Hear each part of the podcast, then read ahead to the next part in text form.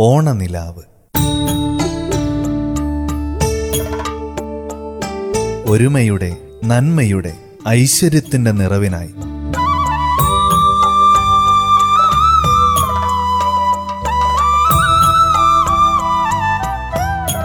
ഓണനിലാവ്.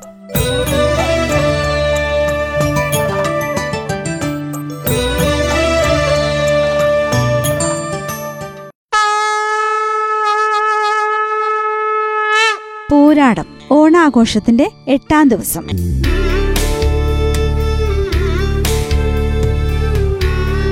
നമ്മുടെ വീടുകളിലും പൂക്കളത്തിന്റെ മധ്യത്തിലും മാവേലിയുടെയും വാമനന്റെയും ചെറിയ പ്രതിമകൾ സ്ഥാനം പിടിക്കുന്ന ദിവസമാണ് പോരാടം. ഓണത്തപ്പൻ അല്ലെങ്കിൽ തൃക്കാക്കരയപ്പൻ എന്ന് വിളിക്കുന്ന പ്രതിമകൾ സ്ഥാപിച്ചതിന് ശേഷം മാത്രമേ ആളുകളുടെ വീടുകൾ സന്ദർശിക്കാൻ മാവേലിക്ക് ക്ഷണം ലഭ്യമാകൂ എന്ന് വിശ്വസിക്കപ്പെടുന്നു. കൂടുതൽ മനോഹരമായ രീതിയിൽ രൂപകൽപ്പന ചെയ്തിരിക്കുന്ന ഒരു വലിയ പൂക്കളമായിരിക്കും ഈ ദിവസം വീടുകളിൽ സാധാരണ ഇടാറ്. ഓണത്തോടനുബന്ധിച്ച് നടക്കുന്ന വിവിധ തരം മത്സരങ്ങളും ഓണക്കളികളും ആരംഭിക്കുന്ന ദിവസവും കൂടിയാണ് ഇന്ന്.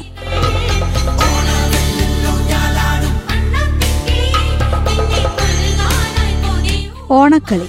തൃശൂർ ജില്ലയിൽ പൊതുവെ ഓണത്തോടനുബന്ധിച്ച് നടന്നു വരുന്ന ഒരു ഗാന നൃത്ത കലയാണിത്. രാമായണത്തെയും മറ്റു ഹിന്ദുമത പുരാണങ്ങളെയും ആസ്പദമാക്കി നാടൻ പാട്ടിന്റെ ശീലിൽ തയ്യാറാക്കിയ പാട്ടിനനുസരിച്ച് ചുവടുകൾ വെച്ചാണ് ഈ നൃത്തം നടത്തുന്നത്. പത്തോ പതിനഞ്ചോ പുരുഷന്മാർ ചേർന്നാണ് ഓണക്കളി അവതരിപ്പിക്കുന്നത്. കളത്തിന് നടുവിൽ ഒരു തൂണ് നാട്ടി അതിൽ നാട്ടിയിരിക്കുന്ന ഉച്ചഭാഷിണിയിലേക്ക് പാട്ടുകാരൻ പാടുന്നു. മറ്റു സംഘാംഗങ്ങൾ ഈ തൂണിനു ചുറ്റും വൃത്താകൃതിയിൽ നിന്ന് ചുവട് വെക്കുന്നതോടൊപ്പം പാട്ടുകാരന്റെ പാട്ടിന്റെ പല്ലവി ഏറ്റുപാടുകയും ചെയ്യുന്നു. ഒരു പാട്ട് ഏകദേശം പത്ത് മുതൽ പതിനഞ്ച് മിനിറ്റ് വരെ നീണ്ടു നിൽക്കും. താരതമ്യേന അയഞ്ഞ താളത്തിൽ തുടങ്ങുന്ന പാട്ട് അന്ത്യത്തോടടുക്കുമ്പോൾ മുറുകി ദ്രുതതാളത്തിൽ അവസാനിക്കുന്നു. ഒന്നിലധികം സംഘങ്ങളെ പരസ്പരം മത്സരിപ്പിച്ച് നടത്തുന്ന ഓണം കളി മത്സരങ്ങളും നടന്നു വരാറുണ്ട്.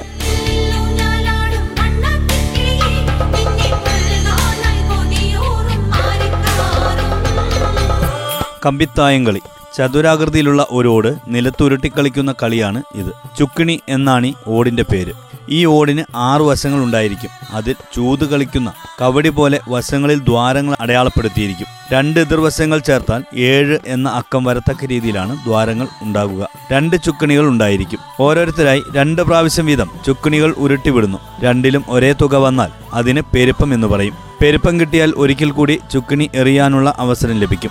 നടുവിൽ കളം വരച്ചിരിക്കും. ഈ കളത്തിന് വശങ്ങളിൽ നിന്ന് കരുക്കൾ നീക്കി തുടങ്ങാം. ലഭിക്കുന്ന തുകയ്ക്കനുസരിച്ചാണ് കരുക്കൾ നീക്കേണ്ടത്. ആദ്യം കളത്തിന്റെ മധ്യഭാഗത്തെത്തുന്ന കരുവിന്റെ ഉടമ വിജയിക്കുന്നു.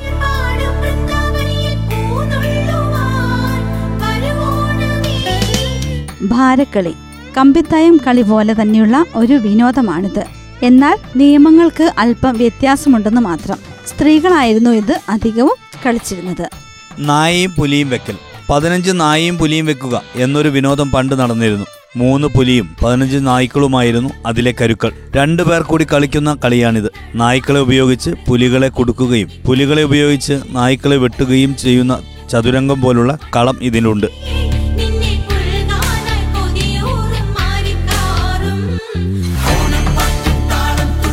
തലപ്പന്ത് കളി. ഓണക്കാലത്ത് കുട്ടികളും യുവാക്കളും പങ്കെടുക്കുന്ന മറ്റൊരു വിനോദമാണ് തലപ്പന്ത് കളി. മൈതാനത്തും വീട്ടുമുറ്റത്തും വീട്ടുമുറ്റത്തും കളിക്കാവുന്ന ഈ വിനോദത്തിൽ ക്രിക്കറ്റ് കളി പോലെ ആകെയുള്ളവർ രണ്ട് സംഘങ്ങളായി പിരിഞ്ഞ് ഒരു കൂട്ടർ കളിക്കുകയും മറ്റേ കൂട്ടർ കാക്കുകയും ചെയ്യുന്നു. ഏകദേശം നൂറ്റി അൻപത് സെന്റിമീറ്റർ നീളമുള്ള ഒരു കമ്പ് നാട്ടി ആ കമ്പിൽ നിന്ന് കുറച്ചകലത്തിൽ നിന്നുകൊണ്ട് ഓല കൊണ്ടുണ്ടാക്കിയ പന്ത് ഒരു കൈകൊണ്ട് മുകളിലേക്കെറിഞ്ഞ് മറ്റേ കൈകൊണ്ട് പന്ത് പുറകോട്ട് തട്ടിത്തെറിപ്പിച്ച് കളി തുടങ്ങുന്നു. പൊങ്ങി വരുന്ന പന്ത് നിലം തൊടുന്നതിന് മുമ്പ് കാക്കുന്നവർ കൈപ്പിടിയിൽ ഒതുക്കിയാലും പന്ത് വീണെടുത്ത് നിന്നെറിഞ്ഞ് നാട്ടിയിരിക്കുന്ന കോൽ തട്ടിത്തെറിപ്പിക്കാനും കഴിഞ്ഞാൽ പന്ത് തട്ടിയ ആൾ കളിക്ക് പുറത്താകും. തലപ്പന്ത് ഒറ്റ പെട്ട പിടിച്ചാൻ താളം കാലിൻ കീഴ് ഇണ്ടൻ ചക്കരക്കൈ എന്നിങ്ങനെ വ്യത്യസ്തങ്ങളായ എട്ടിനങ്ങൾ ഈ വിനോദത്തിലുണ്ട്.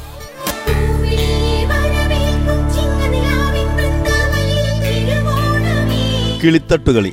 ഗ്രാമീണരുടെ കായിക വിനോദമായ ഈ കളി ഓണക്കാലത്തും മറ്റു വിശേഷാവസരങ്ങളിലും കൂടുതലായി നടത്തിവരുന്നു സുന്ദരിക്ക് പൊട്ടുകുത്ത്. ഓണക്കാലത്ത് നടത്തുന്ന മറ്റൊരു കളിയാണ് സുന്ദരിക്ക് പൊട്ടുകുത്ത്. കണ്ണുകെട്ടി സുന്ദരിയുടെ ചിത്രത്തിൽ പൊട്ടു തൊട്ടു കൊടുക്കുന്നു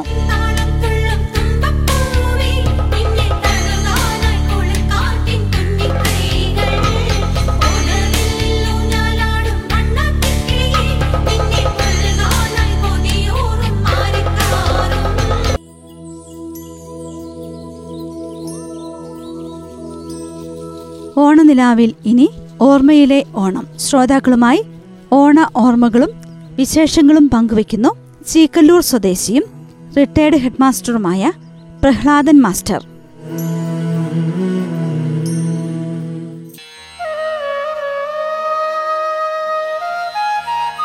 ഓണത്തെക്കുറിച്ച് പറയുമ്പോൾ പണ്ട് രണ്ടാം ക്ലാസ്സിലെ എന്റെ കൃഷ്ണപിള്ള സാർ പഠിപ്പിച്ചു തന്ന ഈ വരികളാണ് ഓർമ്മയിലേക്ക് ഓടിയെത്തുന്നത്. മാവേലി നാടുവാണിടുങ്കാരം മനുഷ്യരെല്ലാരും ഒന്നുപോലെ ആമോദത്തോടെ വസിക്കും കാലം. ആപത്തങ്ങാക്കുമട്ടില്ലതാനും. അന്ന് അത് പാടി രസിക്കുക എന്നതിൽ കവിഞ്ഞൊന്നും അറിയില്ലായിരുന്നു. കുറച്ച് മുതിർന്നു കഴിഞ്ഞപ്പോൾ രാജ്യം ഭരണം ഭരണകർത്താവ് ഒക്കെ എന്ത് എന്നും എങ്ങനെ വേണമെന്നും ഒക്കെ അറിയാൻ തുടങ്ങിയത്.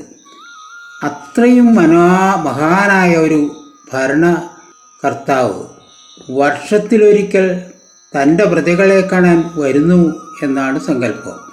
വാമനുമത്ത് നാട് കാണാൻ വരുന്ന മഹാബലിയെ കേരളീയർ ആഘോഷപൂർവം വരവേൽക്കുന്നു.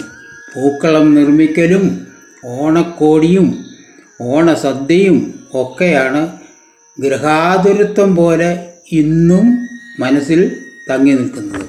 ഈ കോവിഡ് കാലത്ത് ആഘോഷങ്ങളൊക്കെ ഓൺലൈൻ വഴി ആസ്വദിക്കാനേ കഴിയുന്നുള്ളൂ. പണ്ട് ഓണസദ്യയ്ക്ക് ആവശ്യമായ വിഭവങ്ങൾ അവനവന്റെ തോട്ടത്തിൽ തന്നെ ഉണ്ടാക്കും. പോരാത്തത് അടുത്തുള്ള ബന്ധുക്കളും അയൽക്കാരും പരസ്പരം പങ്കുവയ്ക്കാനും മടിക്കില്ല. ഞങ്ങളുടെ മുത്തശ്ശൻ ഉണ്ടാക്കി തരുന്ന പൂവട്ടി അത് പൂ പറിച്ച് കൊണ്ടുപോകുന്നതിനുള്ളൊരു വട്ടിയാണ് ഓല കൊണ്ട് മിഴഞ്ഞ് ഉണ്ടാക്കുന്നതാണ്.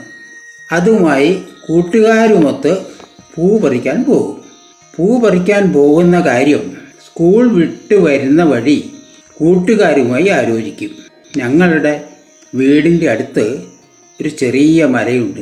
കാടും പടലും ചവിട്ടിക്കേറി അവിടെ നിന്നാണ് ഞങ്ങൾ പൂ പറിക്കാറുള്ളത്. അച്ഛന്റെ ഇളയ അനുജനും ഞങ്ങളുടെ കൂടെ ഉണ്ടാവും. വീട്ടിൽ പൂ പറിക്കുന്നതിന്റെയും ഓണത്തപ്പന്റെ പ്രതിമയും വാമനന്റെ പ്രതിമയും ഒക്കെ മണ്ണ് കുഴച്ചുണ്ടാക്കുന്നതും ഒക്കെ അദ്ദേഹമാണ്. ഞങ്ങൾ പൂവൊക്കെ നന്നായി കൊടുക്കും ഓണത്തെക്കുറിച്ച് ഓർക്കുമ്പോൾ എന്റെ മുത്തശ്ശനെയാണ് ഞാൻ കൂടുതൽ ഓർക്കാറ്.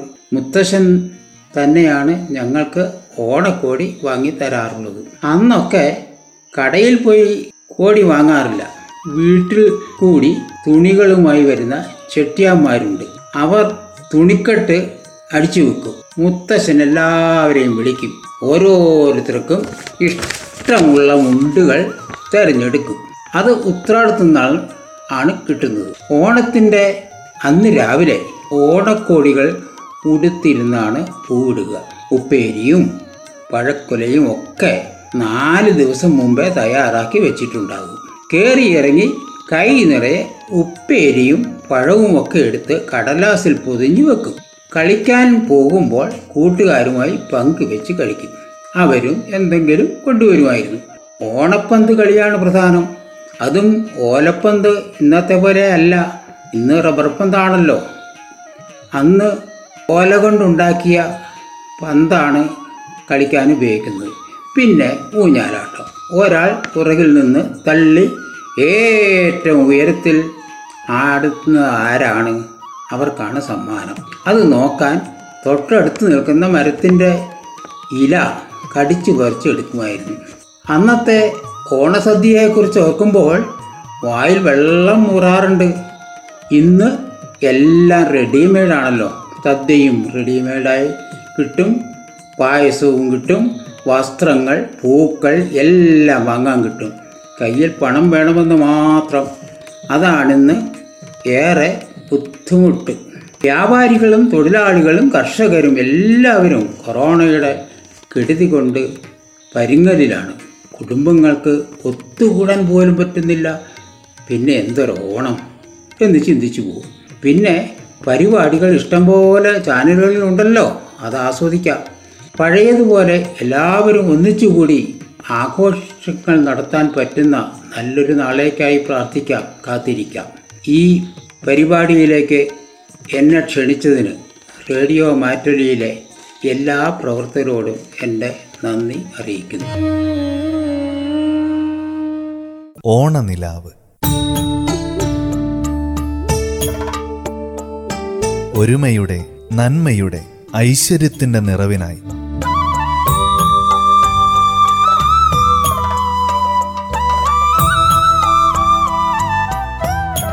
ഓണനിലാവ്.